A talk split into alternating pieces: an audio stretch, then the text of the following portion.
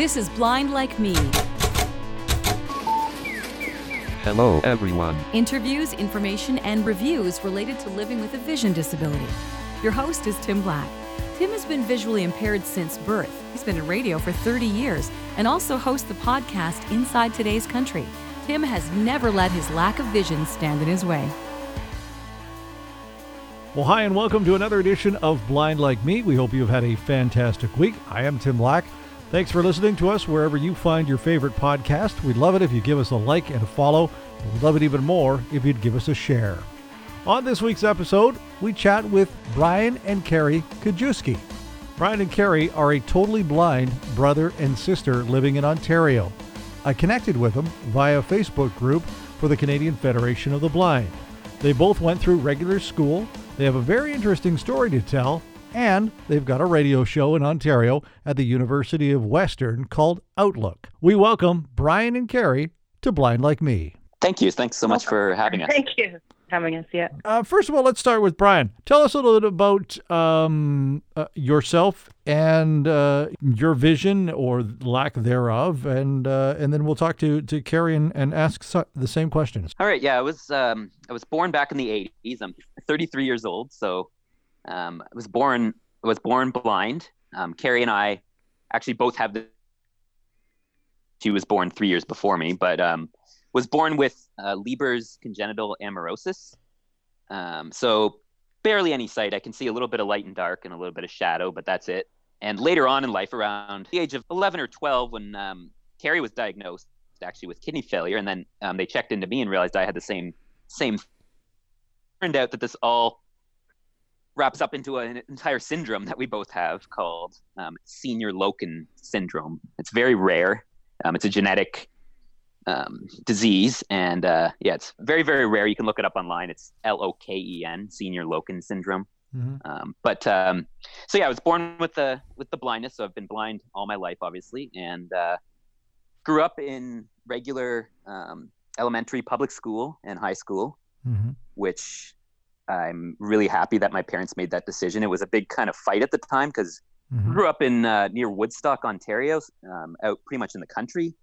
Um, and there were schools. You know, we went to a school in the country growing up. Kind of hard to get integrated into the system at the time, but our mom was very um, persistent and uh, fought for us to be there. And I just think in the end, it really helped out. It kind of allowed me to feel like I fit in with everyone else. Was lucky to make lots of friends growing up in school, and it was just all all around. It was a it was a great experience. After gradu- graduating high school, I kind of took quite a few years off. I was kind of just exhausted from school and wanted to get out on my own and live on my own independently as a blind person. So I, I moved to Toronto, which is quite a big difference from Wow, from Woodstock. Woodstock, to Toronto, there's a big jump. a big change. My uh, I've only had one guide dog, and my guide dog at the time didn't really like the change that much. Mm-hmm. Kind of hard for her to get used to, but uh, I really liked it. I was I've always been a huge fan of music since uh, about eight or nine years old. I kind of picked up a guitar that was lying around the house and started playing a little bit uh, growing up. So I moved to Toronto after high school for, I guess, six over six years. Um, there, played a, lo- a bunch of shows, got used to living on my own. It was a huge adjustment, you know, cooking and cleaning and Mm-hmm. all that stuff that comes with being an adult, all the fun stuff or not so fun stuff. But it was a really good learning experience. And in some ways, I wish I had went straight to college after high school, but it took that time because it allowed me to grow up a bit, get experience living on my own and taking care of things. And um, so eventually, I did actually end up moving back to London, Ontario, which is where I live now. Mm-hmm. One of the reasons being, um, I uh, currently was on dialysis. My first kidney had failed at that point, and um, so yeah, I was on the waiting list. And in Toronto, they said it could take up to ten more years, whereas in London, they said it could be a lot sooner. So I figured a new kidney. I'm sick of this dialysis. so, so I'm going to move to London. And then uh, the other reason being, I wanted to start school. Um, I'd looked into the program here in London, Ontario, at Fanshawe College, the music industry arts program. I looked into that back in 2005 when I graduated high school, but I was very discouraged then because you know all the all those programs use Pro Tools generally, which is like a Yep. industry default um, digital audio workstation. And at the time, Mac computers weren't very accessible for blind people. Um, kind of um, a letdown where I just didn't think I'd be able to get in, and even if I did, it would be really difficult. Um, but by 2013, I'd I'd heard a lot more that Pro Tools had improved quite a bit, and um, so I applied for the course. Um, I had to take a year of general arts first, just because I had no post-secondary education, and it's a very competitive course. But then in 2014, I got into music industry arts. Excellent. And, uh, it was a kind of a dream of mine to do, and then I took me an extra year um, due to a few things, but I graduated in 2017 from that program, and now I uh, host a radio show with my sister, which we'll get into more detail about later on, um, called Outlook. And I also, well, actually, originally I started my own music radio show here in London at Radio Western, the university station here in London. The show is called Chin Music, so you can um, you can actually find that on on on Facebook. Excellent. Well, that's, um, wow, what a story. Uh, and so many questions I have there, but I want to talk to the lovely and talented sister. So, Carrie, tell me a little bit about yourself. Born three years before him. Um, so I'm currently 36. We have two older siblings who can see, actually. Oh, okay. So, so yeah, our parents weren't expecting this when I came along. Uh, you know, it took a few months. My mom realized that something wasn't quite right with how my eyes were hmm developing or something, and uh, she got it checked out, and then they got quite the surprise. Um, but uh, yeah, so I was growing up, and I had more sight than Brian, so I was always compared to what I am now. It feels like I was I had perfect vision, like I could I could see to draw, and I was a big fan of markers and bright colored pencils, and so I loved visual art when I was a kid. hmm Yeah, I was in um, public school, hmm like Brian said, hmm and um, ups and downs until the kidney failure at age 12.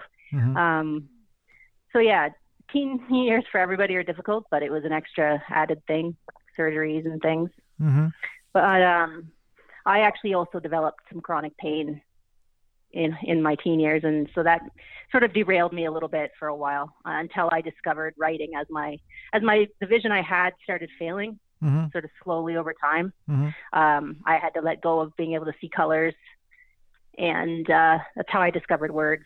And since definitely since my 30th birthday, when I started a blog, started to not be so afraid all the time of being of rejection and things like that that come along with writing and life.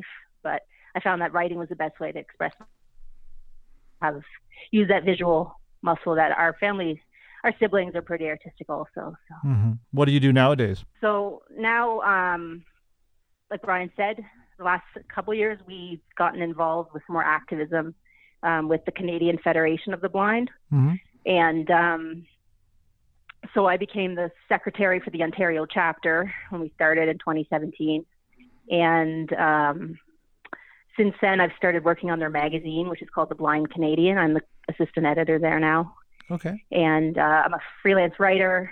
Uh, and like Brian said, he and I started doing audio storytelling, which I'm.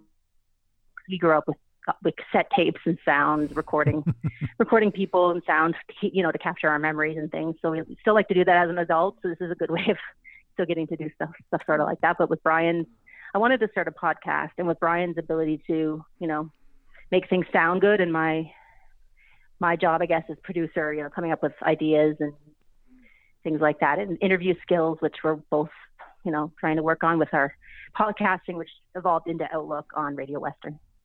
That's very cool. I, I, I applaud both of you for, for what you're doing and what you guys have overcome. Uh, it's you know, I mean, you, you don't hear often that it's a, a brother and sister that are are, are going through this. Uh, let's talk a little bit about uh, first of all for Brian the fact that okay, so your sister went through regular school. Was was there doors that were kind of broken down for you after the fact that Carrie had gone through school? Was it easier for you or was it harder? Yeah, I mean that's that's a big part about her being three years older than me, which is maybe good for me, but not always great for her. Mhm. Is she has been kind of a guinea pig in a lot of gone through these things first, and I think I do think for the school, the schooling, it was, um, you know, she definitely led the led the way for that. So it did make it easier for me to transition in. Mhm. Um, plus, a little bit easier too when there's two blind people in a school, so the you know the the braille teacher and the, the people coming to work with us. There's not just one person, there's two, so it makes it a little even more um, easier for them. But it just, yeah, she definitely uh, through our mom and then through Carrie going through it first, it definitely made the transition easier on a whole. Carrie, what was it like for you? Obviously, being the the leader of this. Yeah, I mean, a lot of the the sort of struggle that Brian is sort of referencing here are, like we said, our parents and our mom had to fight school board Mm-hmm. things, and you know, to get us to get us these specialist teachers. Um, she she learned a bit of Braille, but she wanted us to have a Braille teacher and um, help in the classroom and things. Uh, no, going first. I, you know, I've always kind of considered it an honor, so I don't, I don't mind. We, I joke about it, um, and I had my rough times, but it was always just nice to know he was there too, so I wasn't really alone. That was going to kind of lead me into the next question. I mean, did you guys kind of, you know, get tired of having each other in the same school, or or was it kind of a comfort to have each other there?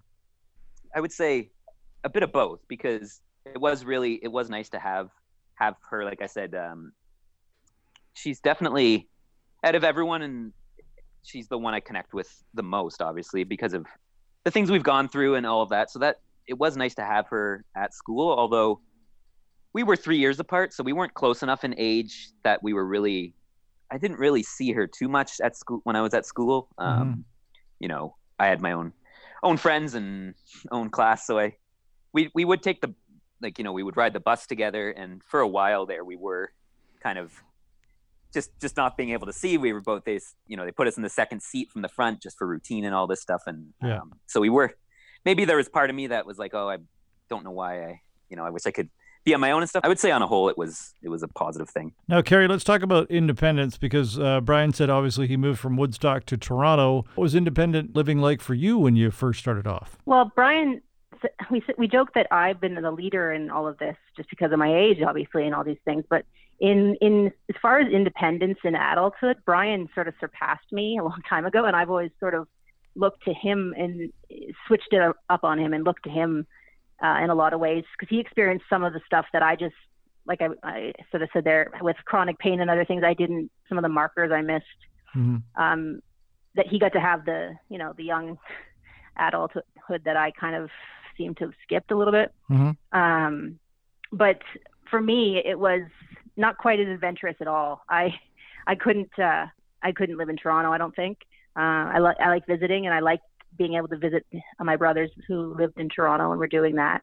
Uh, it's exciting and stuff, but I couldn't have lived there. Uh, so Brian was always better at at that. It felt like, and uh, so I let him take the lead. And so for me, it, it was basically staying a little closer to home. Mhm. Um, my sister and I bought a house together uh, in um, 2006, but just in our town, the one sort of near where we grew up, where we went to high school here in Woodstock. Mhm. So her and I lived together until she ended up getting married and moving back to our childhood home Mhm. with her family. So now it's me living on my own in this house. And it's not it's not as far away. I have family nearby, which I always find to be a comfort and stuff. But I'm Mhm. able to still do that a bit. But I've always looked to Brian, like you know, traveling and taking, you know, being more adventurous, traveling to Toronto. I would be so afraid to do it on my own, but Mhm. yet I was happy to follow Brian. Mhm. Sometimes I tagged along with him. For Brian, what was the biggest uh, one of the biggest challenge for you living on your own and, and, and moving to the big city? I think at the time, the big one was just being. I think the big city overall I, I thrived in because being so into music and I'm particularly into sort of underground indie music, so stuff that's beyond the mainstream. So Mhm. Toronto was such a great city because there were so many shows, so many bands would come there, you know. So I was in that environment and I just felt the energy there and I really loved that. I would say just living on your own in general is a is a huge adjustment for anyone. Um, Mhm. And then being blind, it just added something else to that. Like you know, originally when I moved out, I lived with a couple friends and you know I made pizza pops in the microwave. Like that was pretty much the extent of my cooking when I was 19 years old. But then, you know, over time, you when you're on your own, you realize, you know, I can't live off this forever. I gotta, I gotta learn how to cook. So I kind of just through experimenting and asking my mom a lot of like questions and just doing it, I got better at cooking. I think at that time the big challenge was the guide dog. She came with me to Toronto for a while, but I just, I was, I was too young at the time. It was too much to take care of, so I ended up, ended up sending her back. My mom, um, being such a nice understanding person she she took care of my dog while i lived in toronto because it just Mhm. it became too much Mhm. and you know i had it there for the first while but it just if you can't if you're if you're having trouble taking care of yourself, which can be a bit of an issue living independently, it's hard to take care of a dog as well. So I think a lot of it just takes confidence. Um, and you know, when I moved there originally, I wasn't very confident. I would take cabs everywhere, but eventually it's just like got orientation and mobility lessons to get a little bit of an idea, and then from there I I kind of do a lot of my travel just by um, trial and error and practice. So Mhm. kind of just working on my confidence and just going out and doing it because you don't you only learn by doing and making mistakes. So Mhm. yeah, kind of just took a lot of practice and Do you have a dog now? no, actually, um, I had one guide dog, and I got her actually quite young when I was 14. Um, the, the school in Quebec um, called Mira, Mm-hmm. um, they would give guide dogs to any age um, based on someone's skills more so than their age. So I went there in the summer of 2001, had the dog, and worked great for high school, just with busy hallways and everything. It was really nice to have, but then yeah, just wasn't quite the fit. And then after after she retired in 2010, I just haven't I've thought about it in the future, but like too big of a rush to get another dog because it is another responsibility and a lot of work. Um, Certainly. it has its benefits, but I also in some ways like the cane too. So yeah, I haven't yet. Maybe someday. Carrie, what's uh, one of the pieces of technology that you use every day? definitely my iPhone, I would say. Um, it's just nice. I was thinking about it the other day that several years ago, you wouldn't, if texting was a thing, it, it wouldn't have been maybe so inclusive where it, you know, so it's nice that there are phones that allow us, it's such, become such a, a common everyday thing for people and we can, we can be part of that and be able to just, you know, do what anybody else is doing. Brian, what about you? I would say the it's kind of a simple one, but the the music app for me, as I mentioned earlier, music's my main passion in life, and uh, just now that everything is so accessible, it's um, it's amazing how I can. If stuff's not on i uh, on Apple Music, I can upload it, but if it is, then I can just add it to my iCloud, and then it all syncs with my computer and my phone. So it's just amazing that way. I mean, I have sixty thousand songs in my iCloud right now, so wow.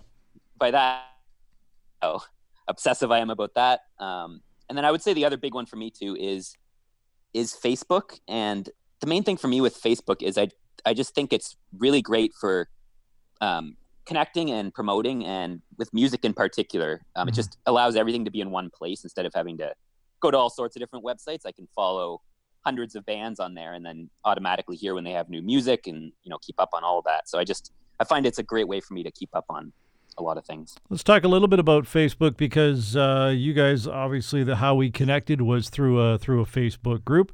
Uh, you guys got to hear me talk uh, about a year ago, a part of uh, uh, an event that was happening for the Canadian Federation of the Blind, and we've actually had them on this podcast. Let's talk a little bit about the Canadian Federation of the Blind. Uh, Carrie, you're involved, obviously, putting the the magazine together. Tell me a little bit about uh, you know your thoughts. it was a different uh, presentation. It was it was it's it's a different purpose, and it feels like you find a community. Um, everybody still has their own opinions, but it's nice to have a, a group of people that you come to care about, and you it helps you not feel alone. Like as an adult, sometimes you feel when Canada's such a big country, uh, so many provinces and territories and things that it, we just found this place that helped us, I guess, feel like. I mean, I felt like finally I could be with my writing plus um, what I've learned from mentors I met through there. You know, I've learned about advocacy and how to better um, speak for myself. So it's it's you know the organized blindness movement is just a, a different concept than I was than I was ever told about before. And uh, yeah, it just came around like the perfect time, I think. And I just think it's a good way to educate people. Like like I said with our magazine, I'm proud that we have that publication Mhm. you know, to to show what Canadians who are blind get up to like everyone else. Talk to me a little bit more about the magazine. It, where is it going to go? Who's going to be able to get it? So we release it on our website, cfb.ca, Mm-hmm. um, if you want to read it there digitally. And we do um, have a certain amount of copies printed, so that we usually aim for two issues a year, every eight months or so, kind of. It, it ends up being, uh, and with COVID this year, you know, we're a bit tossed around and having to do things differently. But uh, yeah, it's nice having print print copies that we can hand out at like events and things. Um, and I've been able to, you know, use my writing skill for that, plus learning how to editing skills Mhm. through the woman who's been running it. And I just think it's a great a great publication. Uh, so yeah, usually people it's easier to read online, obviously, if you're blind or visually impaired. Excellent. Brian, talk to me about uh, the Canadian Federation of the Blind for yourself. Yeah, so I guess it was introduced to us by our good friend Eric, who we've known actually since Carrie got her guide dog back in 1998. So we've known him for a long time, and he um, he was also he had heard about the NFB, which is pretty much the same organization but the U.S. version, Mhm. the National Feder- National Federation of the Blind.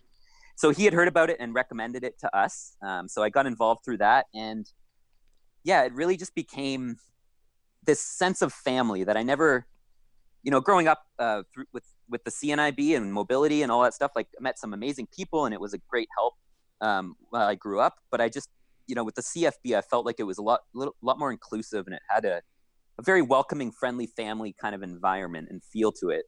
Um, so I really like that about it, and that ties into the mentoring part. And I, ju- I just really like. It's a tough distinguish. It's tough to distinguish sometimes and remember, but how it's um, the Canadian Federation of the Blind rather than for the blind, Mhm. um, because that makes me realize that it's or anyone to know that it's comprised of blind people, or at least those are the voting members. Anyone can join this organization, right. um, but it it gives it instead of saying it's for us, where it's like people are in a sense taking care of us. This is kind of us taking care of ourselves to work and working together. So it just that whole um, democratic group oriented um, getting together and all that kind of really inspired me. And then especially going um, well we've been to both um, cfb conventions out in uh, out in british columbia. And then we also went to the nfb convention in orlando back in 2018 and for Mhm. me that was a really eye-opening experience like being in a hotel with 3000 other blind people like especially not even growing up in um, school for the blind or anything. You know i had Right. a couple blind friends but i didn't really know that many blind people so i mm-hmm. found like this was just such an empowering you know the fact that i believe i believe so much in independence and this just really you know it, it really opened my eyes and realized how much potential blind people do have and how we have to work on advocating and we have to all work together or else mm-hmm. things won't won't change so Do you guys both find that that as a blind community, we we aren't connecting as much as we possibly should be? Canada is a big country, but yet compared to the, the U.S., we're not um, we're not very good at speaking for ourselves. If you want something to get done, you start to realize, as you, I mean, I have as I gotten older, that you know a lot of this is sort of systemic and it's in society, and it, it often starts with politicians, you know, that don't understand our issues. generally speaking, we are known as to be a little bit more passive than a country like the United States. So I, I think it's a little harder to um, convince people in Canada could work together more. And I mean, it's a, it's a tough. Are so many people, and everyone has different different opinions, and um, and it's you know there are there are, are also so many organizations out there that it's hard sometimes to to convince people. But I still always truly feel like going to that that NFB um, convention in the states really opened my eyes to realize that just just just seeing how organized it is there with so many groups for so many different issues and they're all blind people and they're all you know making these decisions and and contacting people in parliament and doing all this stuff that I've just never done that it just really inspired me and made me realize that Canada could be better for blind people but we have to be the ones doing it not expecting our sighted peers or other people to be to making be making these decisions and getting involved Let's talk a little bit about your radio show. The title is Outlook. Now tell me a little bit about Outlook. Carrie. Uh, so yeah, I mean, like we don't really think we would have had the idea to do it without first getting involved with uh, Canadian Federation of the Blind. I mean, maybe we would have eventually got there, but uh, Brian was already doing his radio show. Uh, but uh, yeah, we just found we had the perfect place to do it, and we were offered the chance. Um, and so we thought it would be a good way to get our message further than we were with our podcast. You know, being able to have a, a, a, a a space um, on our you know radio dial. Anybody in, in London driving through through town or whatever could hear us, and and it just became this great opportunity that we really couldn't pass up. So who are you guys targeting? Who are you talking to? Our our sort of motto is um, accessibility, advocacy, and equality. So those are the three things we sort of talk about on on Outlook, and it's it's you know from our blind perspective, but we like to talk disability in broader terms. I would say it's it's made for everyone. Um, definitely blind listeners, but even more so in some ways, um, sighted listeners, because it's kind of like what how we say this show was inspired by the Canadian Federation of the Blind. Mhm. We want to um, more so educate people, um, not, and it's it can be tough to do sometimes without coming off too too harsh or too, um, but controlling. But we're trying to be like we're both not very serious people. We're pretty laid back and stuff when we want to be. So we we try to keep it laid back, but we also do try to educate and uh, make the make the greater public aware of things like for example that you know i'm practically totally blind but i can work a console at a radio station and Mhm. and do all the things it takes to to put a show out like that. And so it's just, just very invigorating to to get out to to anyone but especially especially the sighted sighted people. And um you know it's it's been great to get some some interviews. We've had interviews with both blind people and sighted people who have um worked with blind people and you know with our our mom we interviewed on the show Carrie's former violin teacher who was sighted. We interviewed her on the show. It was really interesting. Um, we interviewed someone recently, um, Ben Fulton, who had a guide dog discrimination case going on. So that was a really interesting. So I yeah, heard this- that one actually. Yeah. Oh, right on. What's next for you guys? it's kind of tricky right now. You know, we had big, big ideas, or at least I usually throw out the ideas um, about what we wanted to do. Uh, you know, looking to future. I, you know, as a writer uh, for freelance, I'm, I'm getting used to pitching uh, stories and things. So I was like planning this big. I planned it was going to pitch CBC because we Right. thought we needed more representation there, there, and um, and now COVID's here, and it's really sort of just put us stopped me in my tracks, and it's sort of we've had to adjust now and do our show um, remotely. So you know you don't have that thing of going to the studio on a Monday morning, which was, got you in the right sort of frame of mind. Uh, so we're just trying to adjust Outlook and see how we do, and, and see what happens with COVID, what what's going to develop. But um, I'd like to keep going with this. And Brian and I, I think, do good work together. Mhm. You know, we live separately and we need our space as siblings, Mhm. uh, adult siblings. But at the same time, we do good work, good team, and we have like you you know, thanks for having us on here. We have a certain story that is you know, made up of the both of us, and and sort of how we've come along individually and siblings who've sort of shown each other the way. So I hope we can keep keep things going. We'll have to see, I guess. I got to ask before we let you guys go for today. Were there any big sibling pranks that you guys played on each other as blind people? Um, on uh, on April Fool's Day once, I um, I let Carrie's guide dog outside and then told her I didn't know where her dog went, and uh, she freaked out for a couple minutes, and then I don't I can't remember I back inside or what happened. Man, I think he did. I think eventually he just let her in. wow. Carrie, yeah, have I mean that's our biggest that's our biggest blindness one, I guess. I Yeah. mean, everything else is more, you know, what siblings normally do. Like, sure. you know, as the big sister, he often listened to me and and believed what I was saying, so I would tell him things that weren't true, you know, Mhm. um, and he'd believe me. And then years later, I'd say, you know, that thing I started when I was eight- nine and you were six. You know, that that was just silly. uh, but things like that that have nothing to do with blindness. Uh, but then you do have those, you know, pranks that involve guide dogs. Uh, guys, do you have a website for your uh, your radio show and for your podcast that we can share with other folks? We do have recordings of our radio show, and you can find that at soundcloud.com slash outlook on radio western you can also find us on facebook too at outlook on radio western Brian and Carrie, thanks very much for spending some time with us here on Blind Like Me. All the best to you guys with uh, with life and with Outlook, and uh, I look forward to seeing what you guys are going to be doing going forward. Thank you, Tim. thank you so much Thanks for listening to Blind Like Me. If you have a comment or suggestion about future casts, drop us an email to blindlikeme at outlook.com. Blind Like Me is a Tim Black on timblack.onair.com production.